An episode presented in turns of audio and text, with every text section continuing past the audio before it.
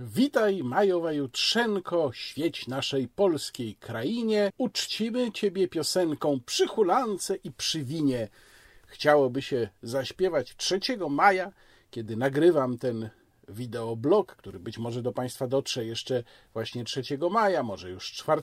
Zobaczymy, jak to wyjdzie. No ale po pierwsze, pogoda nie zachęca, po drugie, lockdown, wszystko pozamykane. Ciekawe, co by nasi antenaci, którzy Konstytucję 3 maja uchwalali, na to by powiedzieli, co się w naszej polskiej krainie dzisiaj dzieje. Witam Państwa serdecznie. Jedna uwaga techniczna.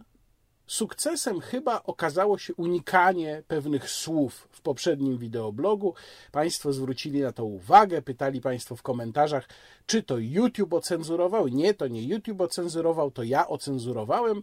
Musiałem w związku z tym wielokrotnie interweniować technicznie, ponieważ używałem w wideoblogu między innymi słowa na esz, ale nie będę go tutaj e, używał tym razem, bo Państwo i tak wiedzą o co chodzi, więc e, postaram się go po prostu unikać, mówiąc esz albo jakoś tak. O chorobie to też wiemy, o jakiej mówimy. No, zobaczymy, jak to nam wyjdzie. Chciałbym zacząć właśnie od tematu związanego z dzisiejszą rocznicą, rocznicą uchwalenia Konstytucji 3 maja i niech wprowadzi nas w tę atmosferę mój ulubiony pieśniarz Jacek Kowalski, fragment koncertu Jacka Kowalskiego z okazji właśnie 3 maja, koncertu, który znalazł się w mediach społecznościowych 2 maja, a zatem wczoraj.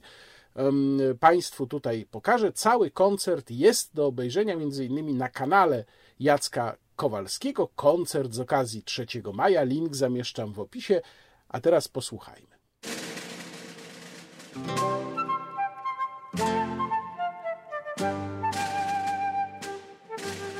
Zgoda Sejmu to sprawiła, że nam wolność przywróciła.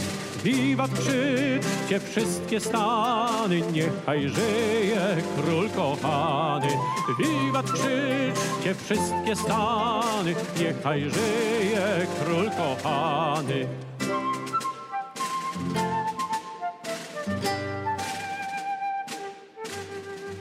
Taka jest narodu wola za swych braci i za króla. Obywatel każdy wszędzie życie swoje łożyć będzie. Obywatel każdy wszędzie życie swoje łożyć będzie.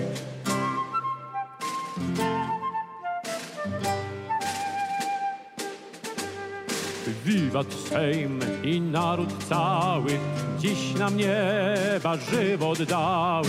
Wiwat krzyczcie wszystkie stany, niechaj żyje król kochany. Wiwat krzyczcie wszystkie stany, niechaj żyje król kochany.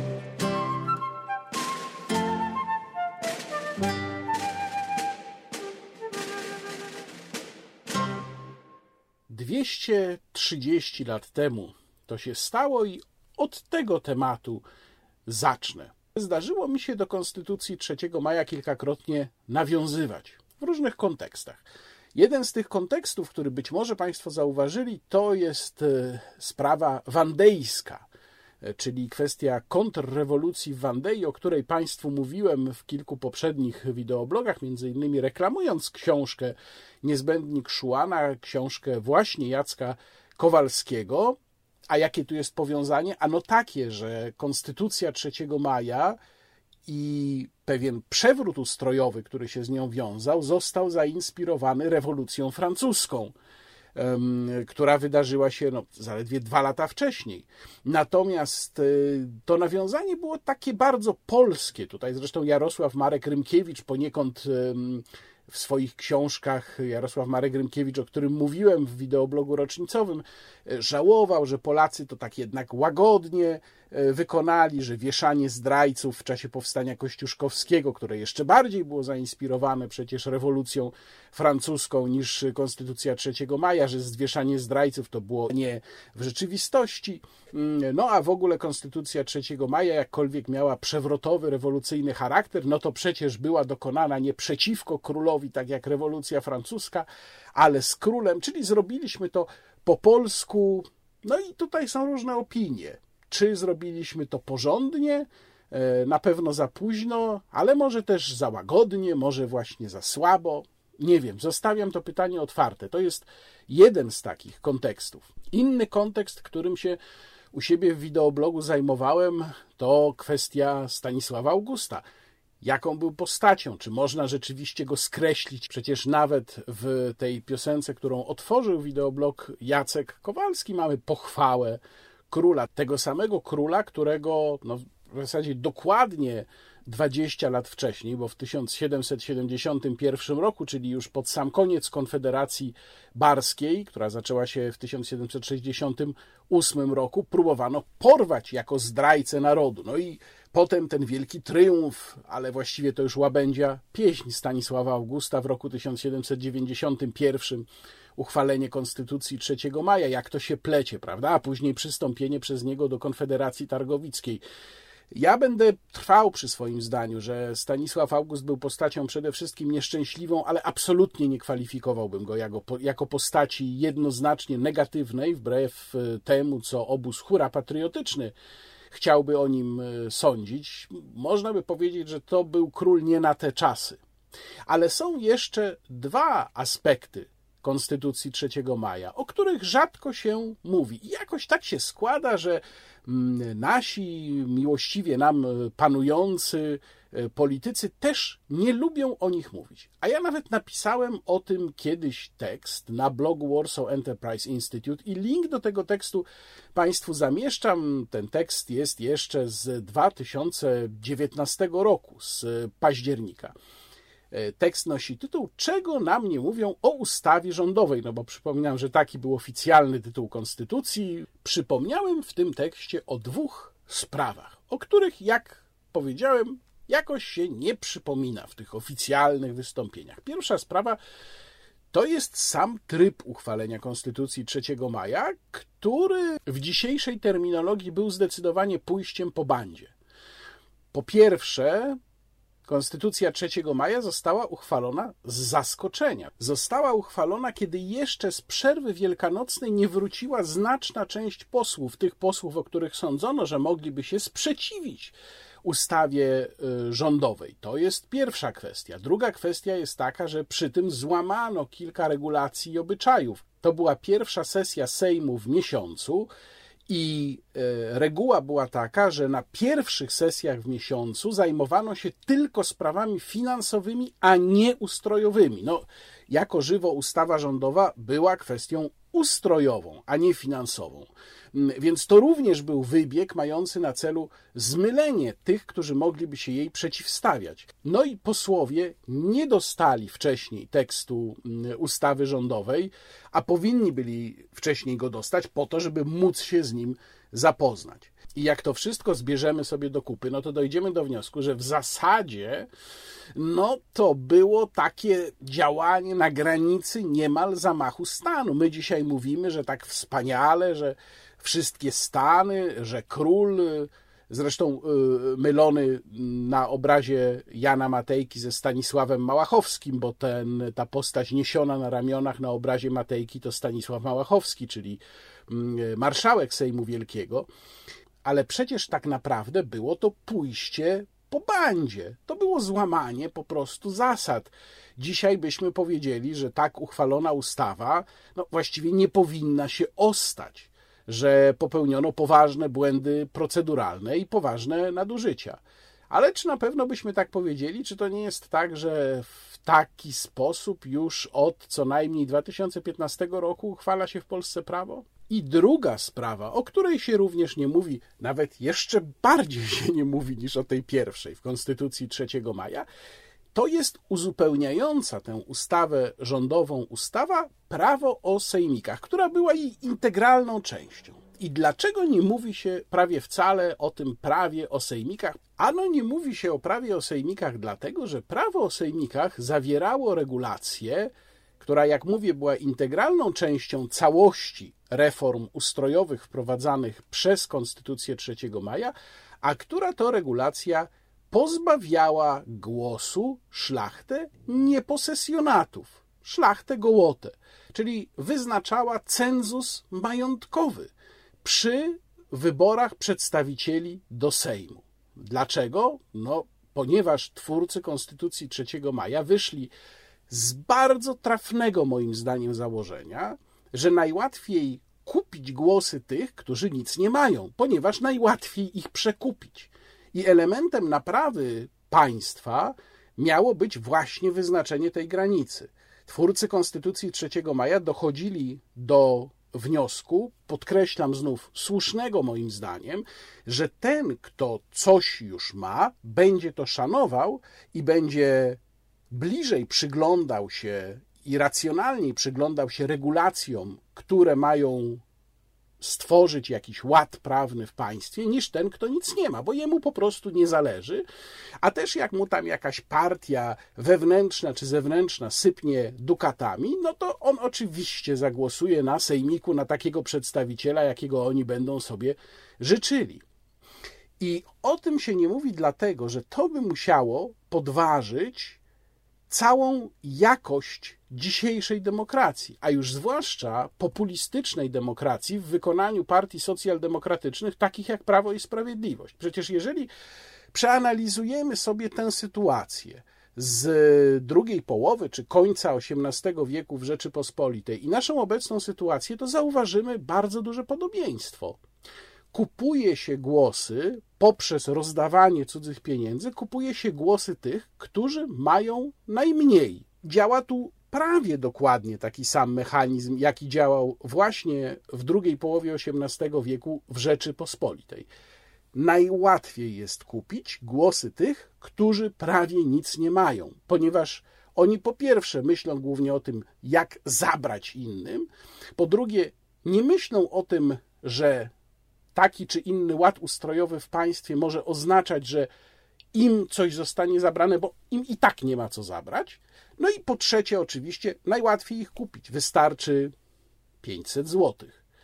Więc jeżeli mówimy o Konstytucji 3 maja i o wielkości tego aktu, przypominam, drugiego aktu konstytucyjnego na świecie, jeżeli oczywiście nie liczyć ustaw konstytucyjnych regulujących funkcjonowanie e, Wielkiej Brytanii, to pamiętajmy o tej właśnie sprawie, o tej regulacji, o tym spostrzeżeniu twórców Konstytucji 3 maja, o którym się tak mało mówi, że wykluczono sprawa do głosu gołotę. Wykluczono tych, którzy nic nie posiadali. I to było bardzo mądre posunięcie. Wrócimy teraz do sprawy, no już z zeszłego e, tygodnia, mianowicie do okładki tygodnika do rzeczy, tygodnika, który, numeru, który wciąż Państwo mogą kupić, okładki, którą tu Państwo widzą, słynnej okładki z Billem Gatesem i tego, jak zostaliśmy my, jako do rzeczy, zaatakowani za okładkę, bo właściwie nawet nie za tekst, chociaż za tekst momentami też. Pierwsza sprawa to sama okładka. Tutaj wiadomo, jakie się pojawiły argumenty, że my tutaj przekazujemy foliarski przekaz, Bill Gates, chipy w sztach i tak dalej. Okładki mają swoje prawa. I głównym zadaniem okładki jest to, żeby przyciągać uwagę. Y, broniłem wielokrotnie okładek różnych tygodników, bo to głównie tygodniki takimi efektownymi okładkami epatują, również okładek Newsweeka. Uważam, że tygodnik ma prawo tak budować swój okładkowy przekaz, żeby on był kontrowersyjny i żeby on przyciągnął czytelnika. Albo nawet przyciągnął tego, kto mm, danego tygodnika normalnie nie kupuje, ale przyciągnął zainteresowanie. I to się tej okładce z pewnością udało. A to, że niektórzy chcą interpretować ją jako przekaz foliarski, to jest, przepraszam, już ich problem, ponieważ na tej okładce jako żywo nic takiego nie ma. Druga sprawa jest taka, że zadziwiająca liczba osób zdecydowała się oceniać właściwie całość, no bo trudno też mówić o tekście w oderwaniu od okładki, ale też przede wszystkim o okładce w oderwaniu od tekstu.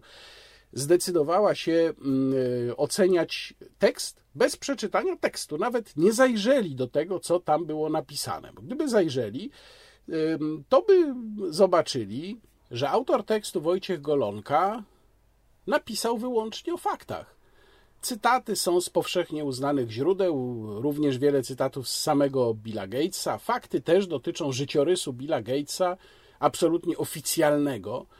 Nie ma tam w ogóle mowy, co więcej, o szczepionkach w sensie medycznym, więc jakiekolwiek oskarżenia, że my w tym tekście zniechęcamy do szczepienia, są kompletnie absurdalne. W ogóle zresztą jest, można powiedzieć, niewiele na temat samej E, samego rozprzestrzeniania się wiadomej choroby na świecie w tej chwili, to bardziej jest obraz tego, jak e, Gates zbudował swoją mm, karierę, swoją światową karierę i jakim się otoczył układem. No i teraz e, zasadnicza kwestia jest taka: czy należy uznać, że jeżeli się opisuje powiązania osoby tak zamożnej, tak wpływowej jak Gates, no to to jest budowanie jakiejś teorii spiskowej, to jest teza absurdalna. Jest oczywiste, że jeżeli ktoś ma dużo pieniędzy, to ma wielkie wpływy i będzie te pieniądze wykorzystywał po to, żeby swoje wpływy, ale także swoje przekonania realizować. Oczywiście nie zawsze w takim samym stopniu. Są ludzie, którzy korzystają ze swoich pieniędzy wyłącznie po to, żeby osiągnąć sukces biznesowy, ale ten sukces biznesowy czasem wiąże się również z przekonaniem ludzi, że na przykład coś im jest potrzebne. A żeby ich przekonać, że coś im jest potrzebne, należy stworzyć pewną atmosferę wokół danego rodzaju produktów. To może dotyczyć chociażby inwestycji mm, ala Gora w firmy zajmujące się mm, tak zwaną ekologiczną energią. No tu jest oczywiście zawsze pytanie i ono dotyczy także Billa Gatesa, czy najpierw jest chęć zarobienia, a potem cyniczna myśl, a to sprzedam określoną narrację, czy odwrotnie. Najpierw są przekonania, a potem jest chęć zarobienia na tych przekonaniach, które się całkiem szczerze żywi, ale to jest w zasadzie kwestia wtórna.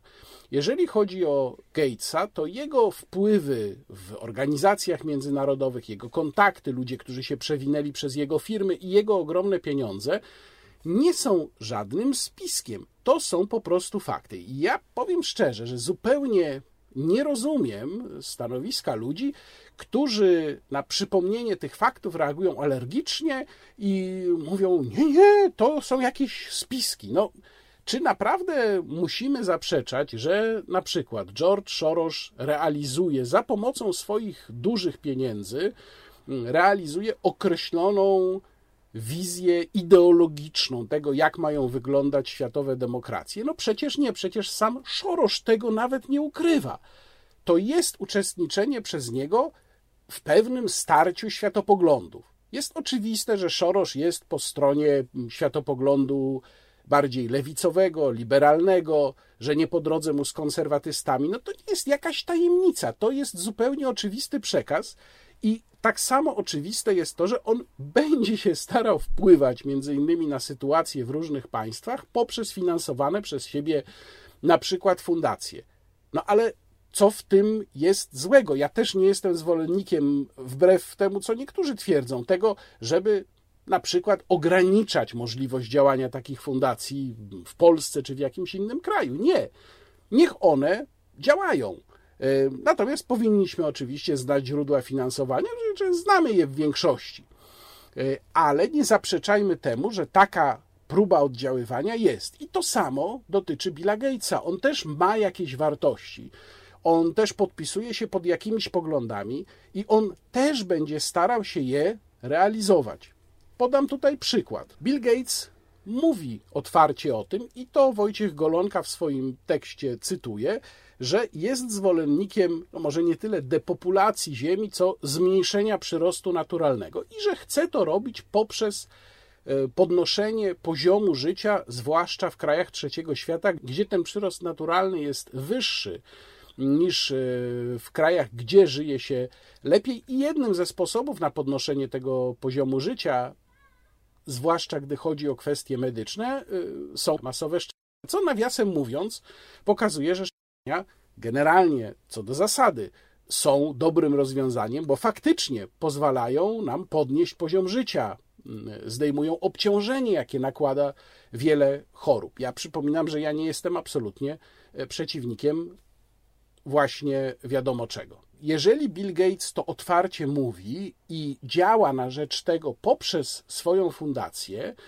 no to przecież też uczestniczy w pewnym starciu idei, bo pomysł ograniczenia populacji na świecie no, jest jednak sprzeczny z konserwatywną wizją tego, co powinniśmy robić. To jest starcie lewicowej wizji, która każe nałożyć e, ścisłą kontrolę na populację Ziemi z wizją konserwatywną, która jest temu przeciwna. No więc też nie widzę powodu, dla którego mielibyśmy zaprzeczać, że Bill Gates tutaj uczestniczy w jakimś sporze. Oczywiście, że uczestniczy. Dodałbym do tego jeszcze szafowanie takim zaklęciem, właściwie nawet powiedziałbym zabobonem współczesnym, jakim jest y, pojęcie naukowości. To też w dyskusjach o klimacie widzimy naukowość ma e, oznaczać, że mamy nie dyskutować, ruki paszwam i tylko słuchać. I tą naukowością też bombardowano nas w związku z tekstem o Billu Gatesie. E,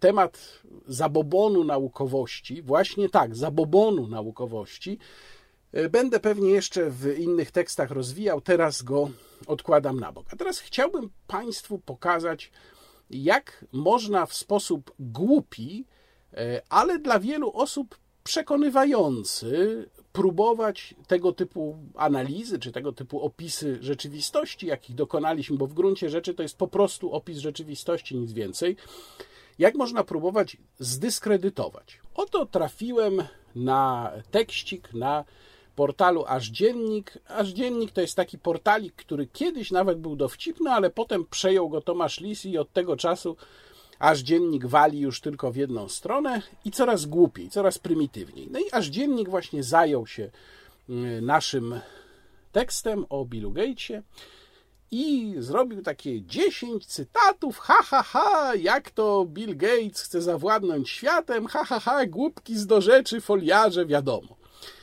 Tylko, że jeżeli ktoś ma krytyczny umysł, jest wyczulony na takie manipulacje, to łatwo zauważy, że te 10 cytatów prześmiewczych, ha, ha, ha, aż dziennik jak se dowcipnie zażartował, tak naprawdę robi za przeproszeniem kurtyzanę z inteligencji swojego własnego czytelnika. E, ponieważ próbuje jakimiś e, oklepanymi frazesami ośmieszyć informacje, które mają znaczenie. Nie będę tutaj się zajmował wszystkimi dziesięcioma punktami, ale tylko kilka wybrałem, żeby Państwu pokazać, jak się manipuluje na takich portalikach jak aż dziennik.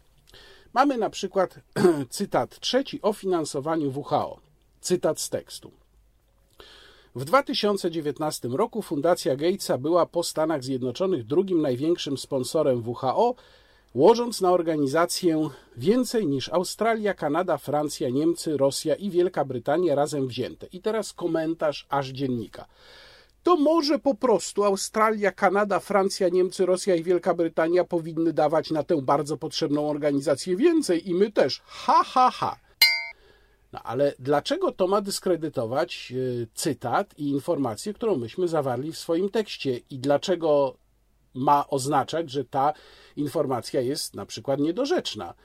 Niezależnie od tego, co sądzimy o WHO i czy sądzimy, że ktoś powinien płacić na WHO więcej czy nie, my przytoczyliśmy fakt. Ten fakt jest taki, że w dużej mierze działalność WHO zależy od finansowania przez Billa Gatesa. I to jest fakt, na który wskazujemy w swoim tekście. Nie zastanawiamy się mm, nad tym, czy inne państwa świata powinny płacić na WHO więcej czy mniej, ani czy WHO jest potrzebne czy nie. Nie. Wskazujemy po prostu, że WHO, które w przypadku wydarzenia światowego, z którym mamy do czynienia, ma zasadnicze znaczenie i z którego płyną wytyczne, które mają znaczenie dla wszystkich państw, w których to wydarzenie też ma miejsce, że ono zależy finansowo w ogromnej mierze właśnie od fundacji Billa Gatesa. Więc o co tutaj chodzi aż dziennikowi? No tylko o głupawą manipulację, której dokonuje. Następny cytat. Spotkanie nie poszło na marne, temu właśnie miały między innymi służyć nie tylko programy powszechnej antykoncepcji firmowane przez Melinda Gates, nominalnie katoliczkę, lecz także właśnie programy komentarz aż dziennika. A powinna raczej dotować Ordo Juris, ha ha ha. No ale co z tego znów wynika? Skąd ten komentarz o Ordo Juris? Jakie to ma znaczenie? Ni przypiął, ni wypiął, ni przyłatał. Mowa jest o tym, że Melinda Gates, która przedstawia się jako katoliczka, e, firmuje programy masowej antykoncepcji. No, wskazujemy na to, że nominalny katolicyzm Melindy Gates nie godzi się z tym, co ona robi jako osoba publiczna i zawiadująca dużymi pieniędzmi. Nie widzę powodu do tego, żeby się z tej informacji naśmiewać. Oczywiście możemy sobie ją interpretować na różne sposoby, y, możemy różnie oceniać te programy antykoncepcji, możemy różnie mówić o tym, jakie tutaj ma poglądy Kościół katolicki, ale fakt pozostaje faktem, że Melinda Gates robi coś, co jest sprzeczne z deklarowaną przez nią przynależnością do Kościoła katolickiego, więc znów z czego tutaj się aż dziennik śmieje? Chyba z własnej głupoty. Kolejny cytat, proszę uważnie teraz słuchać. Podkreślali, tutaj jest mowa o tych słynnych, powiedzmy, warsztatach czy ćwiczeniach, które się odbyły na wypadek wybuchu globalnej, e, no wiadomo czego. Podkreślali, że rządy będą musiały wyjść poza utarte dotychczas ścieżki postępowania. Wspomniano nawet o potrzebie cenzurowania przekazów siejących fake newsy, czytaj, podważających przyjęte rozwiązania i strategie. I teraz, y, co pisze aż dziennik? Fake newsy to nie są przekazy podważające przyjęte rozwiązania i strategie. Fake newsy to manipulacje i kłamstwa, na przykład antynaukowe. Nie trzeba dziękować za wyjaśnienie. Aż dziennik znowu tutaj rżnie głupa. Jeżeli spojrzymy na to, co nazywa się fake newsami, nawet w polskiej debacie publicznej, to zobaczymy, że pod tym terminem bardzo często ukrywa się to, co danej stronie sporu nie pasuje. A jeżeli spojrzymy na to, co się dzieje od momentu wybuchu wiadomo czego, no to zobaczymy, że jest tak tym bardziej. Jeżeli mamy stronę papowską Fake Hunter, to ona się nie zajmuje polowaniem na rzeczywiste fake newsy. Ona się zajmuje polowaniem na to, co nie wspiera narracji rządowej. I ta interpretacja wniosków z owych ćwiczeń, którą przedstawia Wojciech Golonka w swoim tekście, jest jak najbardziej słuszna. Nie mówimy tutaj o polowaniu na rzeczywiste fake newsy.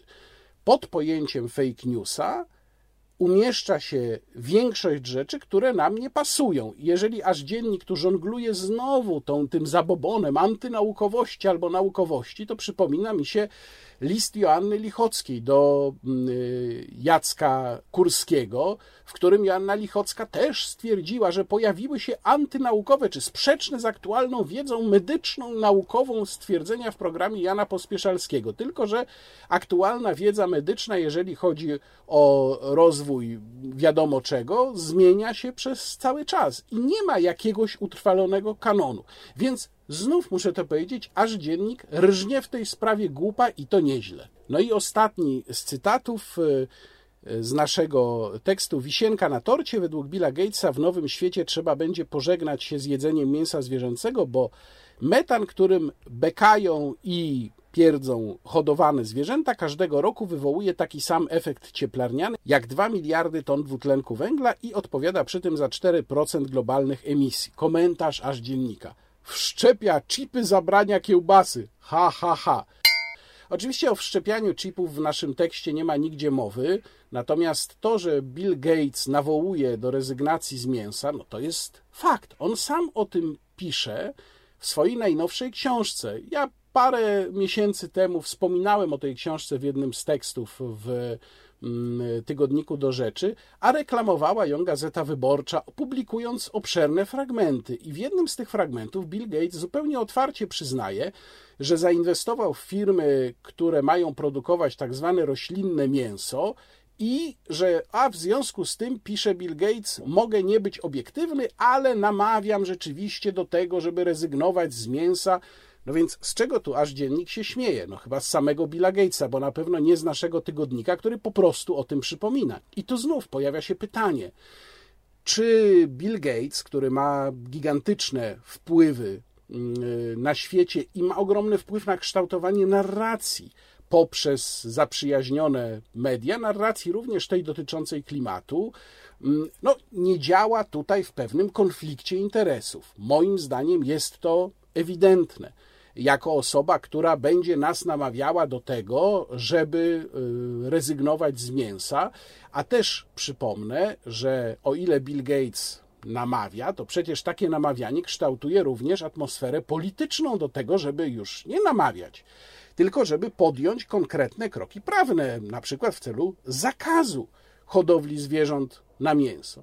A zatem, y, drogi aż dzienniku, twoje głupawe kpinki są rzeczywiście strasznie prymitywne. To jest przykład tego, jak próbuje się zmanipulować swojego czytelnika, nie mając argumentów i jak się próbuje takimi oklepanymi, bardzo prymitywnymi chwytami ośmieszyć informacje, które mówią o faktach, o faktach, o tym, co rzeczywiście jest. Prosiłbym Państwa, żebyście Państwo zwracali na takie chwyty uwagę i nie dawali się na to łapać. Zawsze warto przeanalizować tekst, który nam się podsuwa, zwłaszcza jeżeli namawia nas się do tego, żebyśmy się łatwo z czegoś ha, ha, ha pośmiali. W nawiązaniu do naszej okładki z Billem Gatesem, trzeba parę słów powiedzieć o tym, co wydaje mi się teraz najważniejszym prądem w dyskusji publicznej dotyczącej sytuacji wiadomej. Mieliśmy wywiad, mieliśmy kilka wypowiedzi pana premiera w ostatnim czasie. Mieliśmy innymi wywiad z panem premierem Piotra Witwickiego z Polsat News w gościu wydarzeń i w tym wywiadzie padły następujące słowa. Proszę posłuchać. E, panie premierze, no właśnie, jak już jesteśmy przy szczepieniach, e, no to tematem, no przynajmniej tym w Brukseli w zasadzie numer jeden, e, jest dziś paszport szczepień. To jest trochę tak, że właściwie jesteśmy już pogodzeni, że on będzie funkcjonował na takim poziomie podróży między krajami, ale Bruksela wskazuje, że poszczególne stolice będą miały prawo do tego, by mm, no, we własny sposób, tak jak będą to widziały, wprowadzać ten paszport tutaj na miejscu znaczy, Jak tak, pan premier do tego pojawiły podchodzi? Się, pojawiły się takie głosy w wielu państwach zachodniej Europy i południowej, że paszport będzie obowiązywał właściwie bardzo, w bardzo wielu dziedzinach życia gospodarczego, społecznego. Nie będzie można pojechać i swobodnie korzystać z usług gastronomicznych, hotelarskich, turystycznych czy wielu innych, wsiąść do samolotu, wsiąść do pociągu w wielu krajach Europy Zachodniej. O tym będziemy dyskutować w Brukseli, ponieważ ja mm, oczywiście chciałbym też, żeby Polacy mieli możliwość korzystania z tych tych wszystkich usług, e, także związanych z turystyką i także związanych z przyjazdem e, do Polski turystów. Ale pan e, premier by rekomendował tutaj w Polsce wprowadzanie takich paszportów dla osób, które chcą iść do restauracji, chcą wejść do kina, teatru. Czy chcą podróżować się, koleją? Przyglądamy się najlepszym praktykom wypracowywanym na całym świecie i w Europie Zachodniej i jeżeli będzie tak, że cała Europa przyjmie pewne praktyki, e, to my również będziemy starali się w najbardziej właściwym momencie przyjąć te same praktyki. E, Michał Wójcik z Solidarnej Polski mówił w gościu wydarzeń całkiem niedawno, że takie, taki paszport byłby niezgodny z konstytucją, dlatego że e, tak naprawdę dyskryminowałby poszczególne osoby. Jak pan premier uważa? Panie redaktorze, czy kierowca autobusu, który wjechałby z pasażerami na, w kierunku odwrotnym do, do kierunku jazdy we właściwy sposób wykonywałby swoje prawo do wolności, prawo do niedyskryminacji? No raczej nie. Mamy przepisy o ruchu drogowym i każdy się ich e, trzymać musi.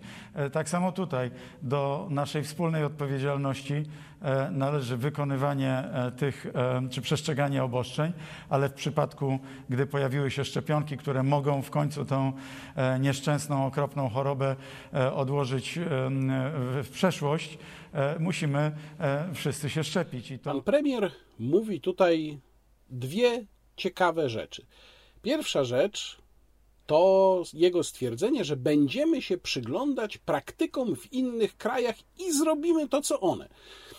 To jest chyba jedna z najszczerszych deklaracji Mateusza Morawieckiego jak do tej pory, że nie analizujemy sami, nie mamy własnych pomysłów, tylko będziemy naśladować innych, niezależnie od tego, czy przyjmowane przez nich rozwiązania są sensowne, bezsensowne, zgodne z polskim prawem, niezgodne z polską konstytucją. Przyjmiemy, zrobimy to, co inni. No to jest jednak dosyć porażające, jak na przywódcę rządu, który wywodzi się z formacji, która w latach, zanim przejęła władzę, wielokrotnie mówiła, E, Platforma naśladuje tylko, płynie z głównym nurtem, my tu własną politykę będziemy robić. No, jak się okazuje, były to, jak wiele innych stwierdzeń, wtedy po prostu czcze deklaracje, lub mówiąc mocniej, jak się teraz okazuje, kłamstwa. Ale jest też druga rzecz, którą pan premier tam mówi. Otóż pan premier używa takiej dosyć naciąganej analogii z kierowcą autobusu jadącym pod prąd i stwierdza, że ten, kto się nie chce to jest jak ten kierowca autobusu jadący pod prąd i potem mówi tam o odpowiedzialności społecznej. I tutaj odsyłam Państwa do mojego tekstu opublikowanego na portalu Warsaw Enterprise Institute. Link jak zwykle w opisie e, filmu, tekście, w którym zająłem się dwiema koncepcjami, jak mówię, coraz częściej e, wspominanymi w dzisiejszych czasach, czyli e, koncepcją miękkiego przymusu esz wiadomo czego i twardego przymusu wiadomo czego. To stwierdzenie, które wygłasza pan premier, którego Piotr Witwicki niestety nie wychwycił, zawiera w sobie sprzeczność. Otóż, jeżeli pan premier używa analogii do kierowcy autobusu i mówi o mm, zasadach ruchu drogowego, to mówi o tym, co jest wprowadzone jako twarde prawo. Twarde prawo jest takie, że jak mamy ulicę jednokierunkową, no to nie można wjechać pod prąd. Ale przecież my nie mamy przymusu wiadomo czego. Przecież rząd go nie wprowadził. No więc albo, przepraszam, rybka, albo pipka. No, albo mamy przymus i wtedy rzeczywiście wszyscy muszą mm, zrobić wiadomo co to jest oczywiście odrębna sprawa, czy mm, taki przymus powinien być, czy on jest uzasadniony, no ale jednak byłaby to decyzja rzeczywiście politycznie odważna, albo przymusu nie mamy, a jak nie mamy przymusu, to panie premierze, pana analogia z kierowcą jadącym pod prąd jest po prostu całkowicie chybiona bo nie mamy wtedy żadnego zakazu wjeżdżania w daną stronę, w daną ulicę. Ja w swoim tekście zająłem się yy, i próbą wprowadzenia miękkiego przymusu i koncepcją twardego przymusu. I stwierdziłem tam, że ta koncepcja miękkiego przymusu, za którą zresztą opowiedział się mm, Tomasz Terlikowski, najpierw we wpisie na Facebooku, a potem w tekście w najnowszym numerze mm, Plusa Minusa w Rzeczypospolitej, jest e, najgorszą koncepcją, dlatego że ona po pierwsze wynika z tchórzostwa politycznego, właśnie takim tchórzostwem politycznym wykazuje się Jarosław Gowin, bo jeżeli rzeczywiście uważa, że mm, esz jest tak ważne dla mm, normalnego funkcjonowania państwa, to niech otwarcie opowie się za przymusem. Powie tak, ja uważam, że powinien być przymus i niech poniesie wszystkie polityczne konsekwencje tego. Jeżeli rząd tak uważa, niech wprowadzi przymus i poniesie polityczne konsekwencje. Natomiast dyskryminowanie tych, którzy nie chcą wiadomej czynności wykonać, dyskryminowanie ich poprzez właśnie zabranianie im, bo tak naprawdę byłoby to zabranianie im wstępu do niektórych miejsc albo korzystania z niektórych usług, po pierwsze, byłoby najprawdopodobniej sprzeczne z konstytucją, bo mielibyśmy tutaj kwestię odmowy wykonania usługi, ale także mielibyśmy kwestię dyskryminacji zupełnie wprost opartej na kryterium, które przypominam nie jest obowiązkowe. Nie można też, piszę w swoim tekście, podciągnąć tego pod stwarzanie bezpośredniego zagrożenia, bo nie każda osoba, która wiadomą substancję otrzymała, jest automatycznie wolna od mm, wiadomego mm, wirusa, również może być zakażona, a z, z, drugiej strony osoba, która substancję otrzymała, jest zabezpieczona przed ciężkim przebiegiem choroby, e, a tak przynajmniej twierdzą e, producenci tych substancji, jest zabezpieczona przed nim. No więc jakie zagrożenie na przykład w restauracji może dla niej stanowić ktoś, kto tej substancji nie przyjął? Co więcej, byłoby to pogwałcenie swobody działalności gospodarczej, bo na przedsiębiorców nałożyłoby się ograniczenie centralnie, kogo mogą do swojego lokalu wpuścić, a kogo nie. A to już jest kwestia zarabiania. Ich zarobki mogłyby zostać ograniczone przez ograniczenie liczby klientów. Dlaczego odgórnie regulować, że przedsiębiorca ma nie wpuszczać osób, które substancji nie przyjęły? To mogłoby zresztą zależeć od samego przedsiębiorcy. Niech to przedsiębiorca zrobi lokal tylko dla tych, co substancje przyjęli. Proszę bardzo. A jeżeli lokal jest dla wszystkich, no to ci, którzy substancje przyjęli i chcą do niego wejść, e, no chyba mogą to bezpiecznie zrobić, bo oni są zabezpieczeni.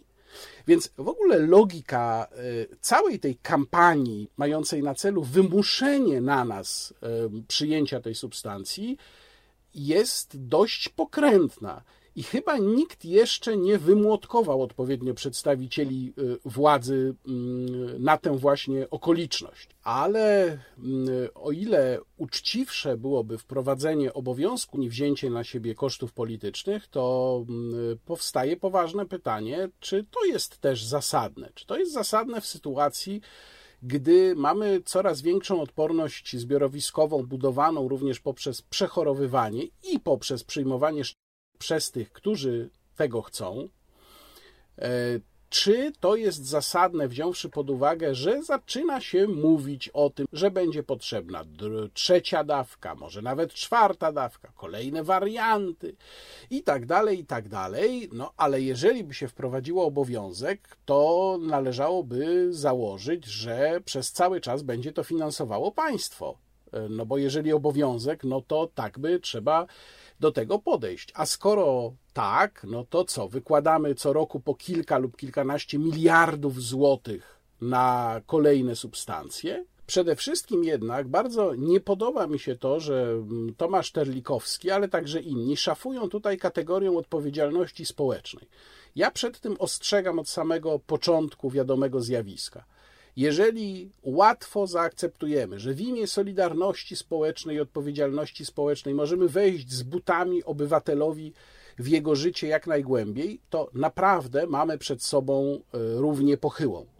I nic już tego trendu nie zatrzyma. Zresztą i tak mam wątpliwości, czy uda się go e, zatrzymać. To z kolei prowadzi mnie do kolejnego tematu, ale powiązanego z tym. Otóż e, Sebastian Stodolak związany z Warsaw Enterprise Institute, napisał w magazynie Dziennika Gazety Prawnej bardzo interesujący tekst o behawioralnym modelowaniu zachowania obywateli przez państwo i napisał go w kontekście właśnie wiadomego, globalnego zjawiska. Ale też w kontekście tego, co robi nasz rząd, jak stara się wpływać poprzez różne impulsy, między innymi ten miękki przymus przyjęcia wiadomej substancji na zachowania obywateli. Sebastian Stodolak jest wobec takich zachowań mm, bardzo krytyczny. Ja się z nim zgadzam.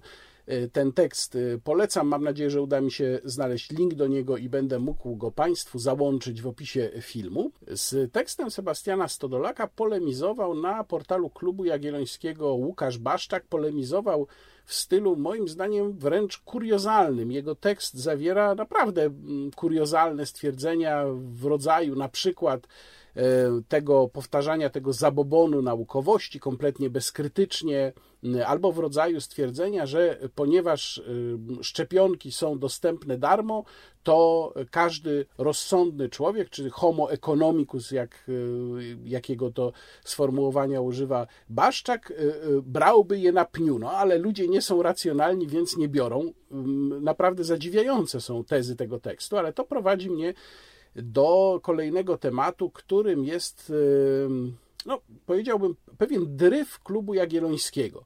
Klub Jagielloński, instytucja kierowana przez Piotra Trudnowskiego, bardzo mi bliska, w którego radzie zresztą jestem. Tym trudniej przychodzi mi mówienie o tej sprawie, no ale jednak powiedzieć muszę, ponieważ w ostatnim czasie nagromadziło się tam tekstów, e, które budzą mój głęboki sprzeciw, z którym się bardzo mocno nie zgadzam. Tu chciałbym Państwa odesłać do mm, mojego tekstu, który napisałem na portal Klubu Jagiellońskiego i opublikowałem go tam.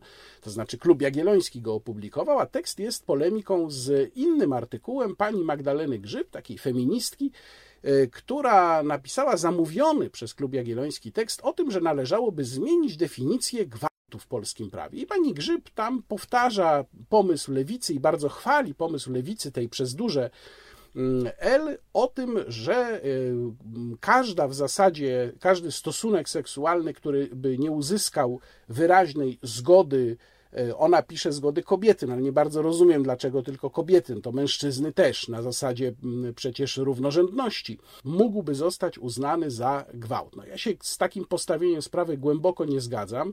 Uważam, że to nie tylko przebudowuje w ogóle relacje męsko-damskie, o czym w swoim tekście napisałem i to uzasadniłem, ale jeszcze w dodatku tworzy no, bardzo problematyczną sytuację faktyczną. No bo jak sobie wyobrazić, że w każdej sytuacji intymnego zbliżenia uzyskujemy tę zgodę, jeżeli to są sytuacje, w których nie mamy zwykle świadków? To znaczy, co mamy się nagrywać telefonem komórkowym przed każdym zbliżeniem, również z własną żoną, bo przecież pani Grzyb zgodnie z e, paradygmatem lewicowym pisze, że oczywiście takie rzeczy się zdarzają też e, w rodzinach, no więc e, mm, to również w rodzinach tutaj należałoby zwrócić szczególną uwagę i tak dalej, i tak dalej. No, tworzyłoby to konieczność rejestrowania za każdym razem zgody obu stron na zbliżenie, co jest jakimś horrendum. To nie znaczy oczywiście, że nie ma żadnych problemów z e, prawnym rozumieniem gwałtu i z ocenianiem takich czynów przez sądy, ale z całą pewnością ta metoda, którą pani Grzyb proponuje, nie jest optymalna. Postanowiłem więc napisać polemikę do tego tekstu i przesłałem ją do klubu Jagiellońskiego. Klub Jagielloński stwierdził, że mm, opublikuje moją polemikę, ale opublikuje ją y, y, w sąsiedztwie dwóch innych tekstów. Jeden z tych tekstów y, autorstwa Karoliny Olejak i Marii Sobuniewskiej pokazuje rzeczywiste problemy i poddaje punkty do dyskusji. Powiedziałbym, że jest to tekst merytoryczny. Ale drugi tekst Piotra Kaszczyszyna, szefa portalu Klubu Jagiellońskiego, no, z przykrością muszę powiedzieć, że mógłby się równie dobrze znaleźć na portalu e, kultury liberalnej, może nawet krytyki politycznej. Linki do wszystkich tych tekstów Państwu załączam. Mogą sobie Państwo sami wyrobić zdanie. E, Klub Jagielloński poszedł też bardzo mocno w ostatnim czasie w stronę mm, e, tak zwanego zielonego konserwatyzmu. Piotr Trudnowski opublikował w dużym raporcie Klubu Jagiellońskiego mm, swój artykuł na ten temat, jak reklamować ten zielony konserwatyzm, ale w tym tekście znów jest całe mnóstwo tez albo luk, które ja wychwytuję, tez, z którymi się mocno nie zgadzam i myślę, że one muszą poruszyć i wzbudzić sprzeciw każdego, kto zdroworozsądkowo patrzy na sytuację. No też y, nie sposób y, nie zauważyć, że klub jagielloński w różnych kwestiach związanych z przebiegiem wiadomego procesu trwającego już ponad rok y, w Polsce nie był specjalnie aktywny. Ja na przykład nie dostrzegłem tam poważnych analiz dotyczących nadużyć prawa, których dopuszczała się policja i inne służby. Przypomnę, że taki raport ja e, stworzyłem dla Warsaw Enterprise Institute. Zresztą Warsaw Enterprise Institute y, tutaj akurat y, zrobił bardzo dużo w ciągu ostatniego ponad roku. Nie widzę takiej aktywności po stronie klubu jagiellońskiego. Nie widzę tam w ogóle refleksji dotyczącej stanu naszej wolności. Mm, e, nie widzę refleksji dotyczącej e, tego, jak obywatele ustosunkowują się do własnego państwa w następstwie tego, co to państwo robi przez ponad rok. Jakoś tego nie ma, no albo ja tego nie zauważam, albo jest tego e, zbyt mało. Wszystko to każe mi sobie zadać pytanie o obecną ocenę tej instytucji z którą jestem w jakiś sposób od lat związany. Tych z Państwa, którzy znają Klub Jagielloński, czytają jego teksty, też proszę o ocenę, podzielenie się oceną e, w komentarzach. Jak Państwo to widzą? Czy Państwo dostrzegają jakąś zmianę? Czy może to ja jestem przewrażliwiony? Czy może ja czegoś nie zauważam? Mm, Klub Jagielloński niezmiennie szanuje za to, co robił w przeszłości, natomiast zastanawiam się, czy nie dokonuje się tam jakiś niebezpieczny zwrot ideowy, bo sięgając po teksty mm, firmowane przez nominalnie konserwatywny klub jagielloński, coraz częściej mam wrażenie, że mógłbym takie teksty przeczytać równie dobrze właśnie czy to na portalu kultury liberalnej, czy nawet na portalu krytyki politycznej. A chyba tak to nie powinno wyglądać. Nie będę dzisiaj szerzej mówił o y, przymierzu lewicy z PiS, bo o tym już w paru miejscach pisałem i mówiłem, między innymi w dużym tekście na portalu onet.pl. Ten tekst y, załączam Państwu, link do tekstu załączam Państwu w opisie filmu. E, tam uzasadniłem, dlaczego uważam, że to może być wzajemne obwąchiwanie się przed jakimś trwalszym przymierzem, być może po kolejnych wyborach parlamentarnych. Mam jeszcze inne ciekawe informacje. Na przykład Główny Urząd Statystyczny odpowiedział w końcu na moje pytania dotyczące spisu powszechnego. Y, część tych odpowiedzi jest rzeczowa, część nie, w stosunku do tego, o co pytałem, to już w następnym wideoblogu. Mam też odpowiedź od policji w kwestii sondażu. E, bo pytałem rzecznika Komendy Głównej, czy policja zamierza się podzielić wynikami sondażu, który przypomnę na jej temat e, zakończył się w lutym, e, obejmował kilkanaście tysięcy respondentów, kosztował ponad 200 tysięcy złotych. Dostałem bardzo lakoniczną odpowiedź, że E, wyniki spłynęły do policji i podlegają opracowaniu. Mogą być Państwo pewni, że będę o to komendę główną pytał za kolejne dwa czy trzy miesiące, no bo przecież ile można te wyniki opracowywać. Na koniec jeszcze o jednej sprawie chcę Państwu powiedzieć. Po pierwsze, przypominam, że od 4 e, maja znów otwarte są muzea. E, jeżeli przyjrzeli się Państwo temu koncertowi, który pokazałem na początku, fragment koncertu Jacka Kowalskiego. Ten koncert odbył się w Muzeum Narodowym w Poznaniu pod obrazem Rejtan Upadek Polski Jana Matejki. Skąd tam Rejtan Upadek Polski? Ano stąd, że pojechały do Poznania obrazy wystawy wcześniej prezentowanej w Muzeum Narodowym w Warszawie Polska Sztuka Obrazu. E, I bardzo Państwa namawiam, tych mieszkających w Poznaniu lub okolicach, do odwiedzenia tej wystawy. Tam może nie ma jakichś rewelacji, bo wszystkie te obrazy od dawna są znane, wiszą w muzeach narodowych w Polsce. W większości one są z Muzeum Narodowego w Warszawie ale zaprezentowane razem z bardzo dobrym i sugestywnym opisem, rzeczywiście pokazują historię Polski w tym najtrudniejszym dla niej okresie poprzez obrazy, więc warto, zdecydowanie warto, warto też w ogóle wrócić do muzeów. A ja chciałbym Państwu teraz zwrócić uwagę na zmianę, która nastąpiła e, na moich kanałach społecznościowych. Tam był, jak Państwo pamiętają, jeden z moich ulubionych obrazów, czyli Stańczyk na dworze Królowej Bony po utracie Smoleńska. Obraz Jana Matejki z 1862 roku. Matejko namalował go jako bardzo młody jeszcze człowiek. E, tutaj taka ciekawostka. Otóż e, Smoleńsk, Polska straciła w roku 1514, a do 1515 roku żoną króla Zygmunta Augusta była nie Bona Sforza, ale Barbara Zapoja. Więc w zasadzie mm, obraz powinien nosić tytuł Stańczyk na dworze Barbary Zapoi po utracie Smoleńska. Ale jak przyjrzymy się listowi leżącemu obok Stańczyka na stole, to zobaczymy tam datę 1533, która e, sygnalizuje moment, w którym Polska już bezpowrotnie utraciła prawa do Smoleńska, więc wtedy rzeczywiście Bona Sforca była królową, więc jak to u Matejki, wymieszanie dat, postaci, niekoniecznie ścisłość historyczna, ale e, alegoria pewnej historycznej e, sytuacji ze Stańczykiem, prawdopodobnie Stanisławem Gąską, tak pewnie nazywał się Stańczyk według ustaleń historyków, w roli głównej. No i Stańczyk właśnie, ten, o którym śpiewał Kaczmarski, śpiewali Kaczmarski i Gintrowski w swoim programie mm, Muzeum. Dziś bal na dworze królowej Bony, wytruto myszy, zwieszono lampiony i zaproszono śpiewaków. Czuję, jak blednie moja twarz błazeńska, właśnie przeczytał o stracie Smoleńska, ale gdzie Smoleńsk, gdzie Kraków.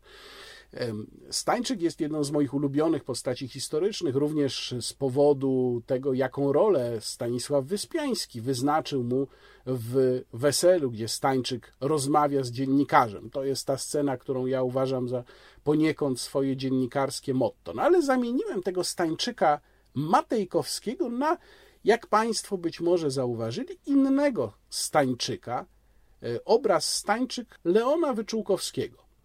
Obraz z 1898 roku, a zatem o 36 lat młodszy niż Stańczyk Matejki.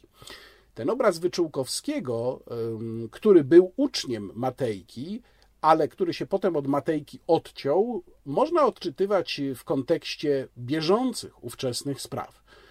Powszechna interpretacja jest taka, że Wyczółkowski, który y, był członkiem ruchu Młodej Polski, miał pretensje, żale do krytycznie nastawionych wobec polskiej tradycji romantycznej Stańczyków, Teka Stańczyka, mm, historycy y, krakowscy z tej właśnie grupy, których ja szczególnie cenię jako historyków wskazujących przede wszystkim na nas samych, jako tych ponoszących winę za nasze klęski. No ale Wyczółkowski tutaj był y, z nimi, z tym środowiskiem na bakier y, i ten obraz jest tak interpretowany, że Stańczyk, którego oni wzięli sobie na sztandary, tak naprawdę wcale nie chce tym sztandarem być, tylko zakrywa twarz ręką w rozpaczy, patrząc na te y, figurki z szopki, którymi y, miałby manipulować.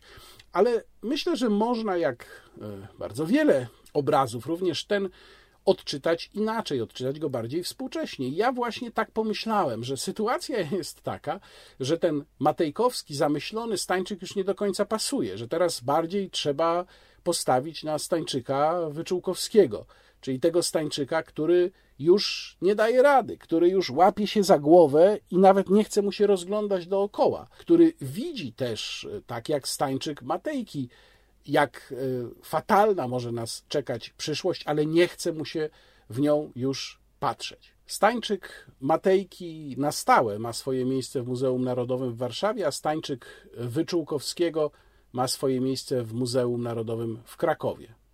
Dwa miejsca bardzo dla Polski ważne. Zachęcam Państwa do odwiedzania muzeów, a także do subskrybowania mojego wideoblogu. No i jeżeli Państwo uznają za stosowne, do wsparcia go poprzez mechanizm wbudowany w YouTube'a. A ja tymczasem Państwa żegnam i dziękuję. Łukasz Warzecha, kłaniam się. Do zobaczenia.